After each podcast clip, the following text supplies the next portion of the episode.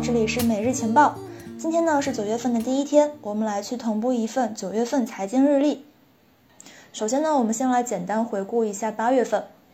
八月份，美联储没有召开议息会议，对市场而言，这更像是一种不受加息预期影响的空窗期。比特币还有以太坊的走势呢，也是印证了这一点。欧 E 行情数据显示，比特币价格从八月一号的两万三千七百美元附近震荡上行，到了八月十五号的两万五千两百美元附近，涨幅大约是百分之六。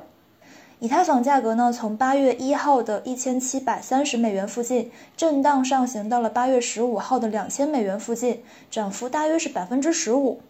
同一时间段内，以太坊这样的一种更加强劲的涨幅，其实是因为最近合并概念的这个火热。但是呢，自从八月十六号开始，也就是下半个月，比特币呢和以太坊同时开启了阴跌模式，直接带来了大盘下挫。背后原因就在于九月份的美联储议息会议临近，美联储高层频频释放鹰派加息言论，重挫投资者对于行情的预期。整一个九月份，加密圈的动荡呢或将持续，所以说投资者们尤其需要注意风险。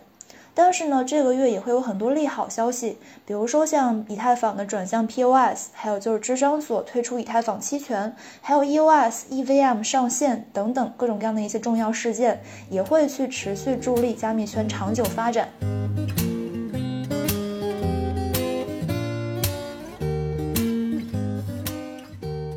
好的，那现在我们进入正题，来看一下九月份大事件。首先，第一个部分呢是重磅头条类。第一条消息，九月二十号到二十一号，美联储呢将会召开为期两天的议息会议，并且公布加息决议。根据 CME 美联储观察，美联储九月份加息七十五个基点的概率呢是百分之七十点五，加息五十个基点的概率呢是不到百分之三十。在八月二十六号前后，美联储主席鲍威尔连续发表了鹰派讲话，他说美联储必须持续加息，直到确信通胀被控制。历史告诫我们不能够过早的放松政策，这样的一个言论一出，美股顺势大跌，加密圈也没有能够幸免。另外呢，美联储也在八月底的时候开始去加大缩表力度，进一步的去收紧金融市场流动性，因此九月份开始呢，资金面利空的影响之下，加密市场的下行压力也可能会进一步加大。九月二日，美国的八月份非农业人口数据也将会公布。这也是当月美联储议息决议的这个直接参考，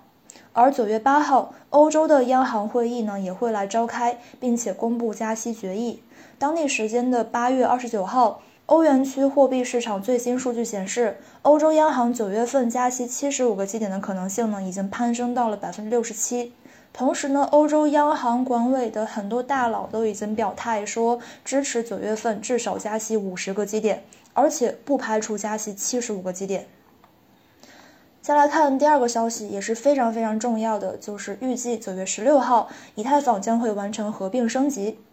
按照以太坊官方计划，合并升级预计将会在九月十六号前后来完成，大致时间范围呢是十号到二十号。以太坊合并升级其实就是从 POW 全面切换至 POS 的过程。这将会使得以太坊的能耗直接降低百分之九十九以上。合并升级呢，是以太坊迈向 ETH 二点零的第一个阶段。完成后续的三个阶段呢，也就是二零二五年前后，到时候呢，包括 TPS 还有 Gas 费等等在内的这个整体性能将会获得一个飞跃。另外，合并升级之后，以太坊也将会开启质押挖矿模式，POW 挖矿将会一去不复返。这也就引起了广大矿工的反弹，硬分叉由此而产生。对于分叉可能会产生的新币种，OE 将会一比一空投给用户。另外呢，在九月六号还有十五号两天，OE 将会暂停 ETH，还有就是其他 ERC 二零网络代币的冲提业务。九月一号，也就是今天，OE Web 三钱包呢也将会开启以太坊分叉倒计时。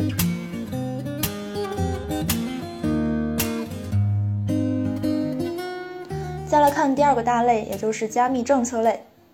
首先，第一个消息呢，就是拜登政府行政命令要求多个机构在九月五号之前提交相关反馈报告。之前三月九号，拜登呢是签署了关于确保数字资产负责任创新的行政命令。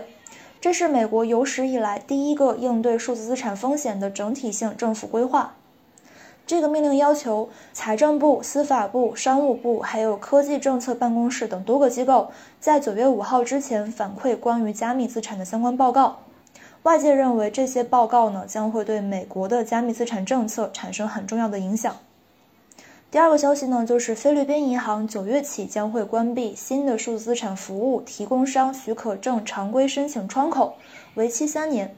菲律宾央行在八月十一号前后表示，从九月份开始呢，将会关闭它的新的虚拟资产服务提供商许可证的常规申请窗口，期限呢是三年。这个举措意在金融创新和风险防控之间来去寻求平衡。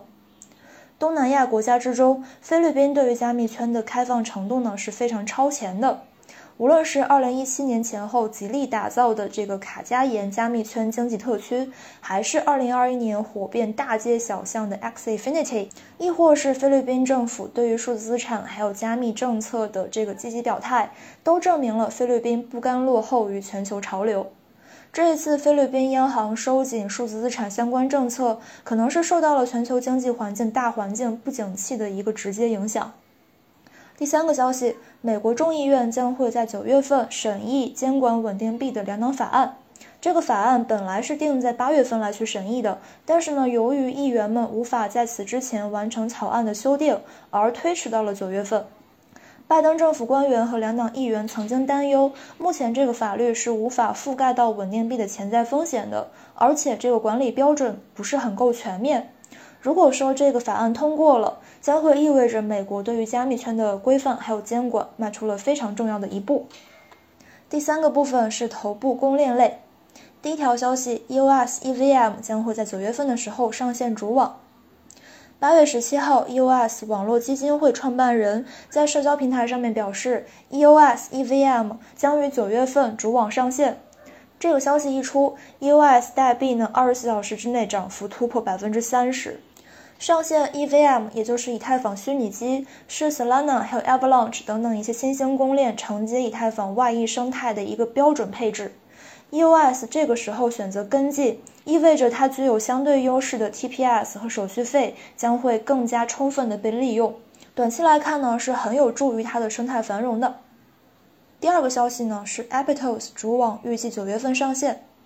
这个 Aptos 可以说是2022年最受关注的这个新公链项目，它呢是由 Meta 公司的那个 DM 的核心团队来去研发的，获得了 A16Z 等机构投资，使用了自研的可以兼容 Solidity 的 Move 语言，允许用户以多币种支付 Gas 费，并且成功经历了多轮网络测试。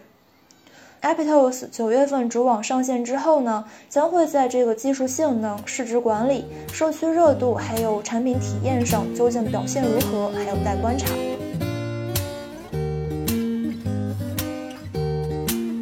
第四个部分，知名项目类。第一个消息就是九月一号，Meta 将会关闭它的加密钱包项目 Novi。二零一九年，扎克伯格因为推出数字稳定币 Libra 而被全球瞩目，但是随之而来的就是国会的质询。期间，Facebook 也去研发了加密钱包，也就是这个 Novi。它当时呢是作为 Libra 的配套和载体。后来呢，Libra 改名叫 DM，但是呢还是被这个监管政策所束缚，最终还是被迫出售了。今年九月一号，Novi 将会正式关停，之后用户呢也就无法去访问了。其实，DM 的出售还有 Novi 的关停，其实是在为 Meta 的这个 Crypto 探索之旅画上了句号。尽管说类似 Meta、谷歌和亚马逊等等的一些，呃，传统 Web 二的巨头在开发还有这个研发资金上面实力雄厚，但是呢，他们还是不具备 Web 三基因的，导致了他们在最前沿赛道上面的创新呢是屡屡受挫。这也是为很多的这个后进创业者提供了很多有益的参考。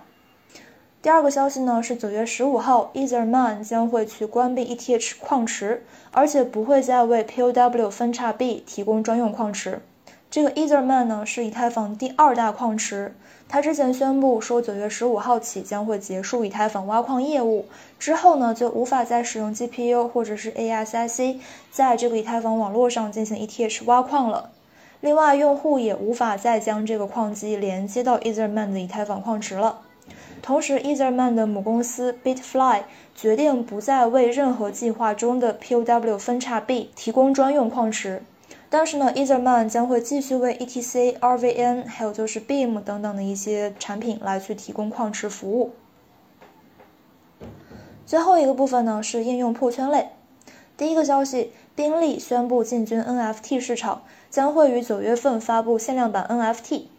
最后一个消息，二零二二上海区块链国际周将会在九月十六号到二十一号在上海虹口举办。这个上海区块链国际周呢，本来是原定在上海虹口来举办的，但是呢，现在的话就是改为线上举办了。这一次区块链周的前三天呢，是万象区块链黑客松活动。九月二十号呢，开始去举行开幕式。二十一号开始的活动，每日主题呢，分别是区块链基础设施、Layer Two、隐私计算和数据治理、双碳、区块链和物联网、元宇宙、学术探讨、到 Web 三。好的，那么以上呢就是今天节目的全部内容了，感谢收听，下一期见，拜拜。Mm-hmm.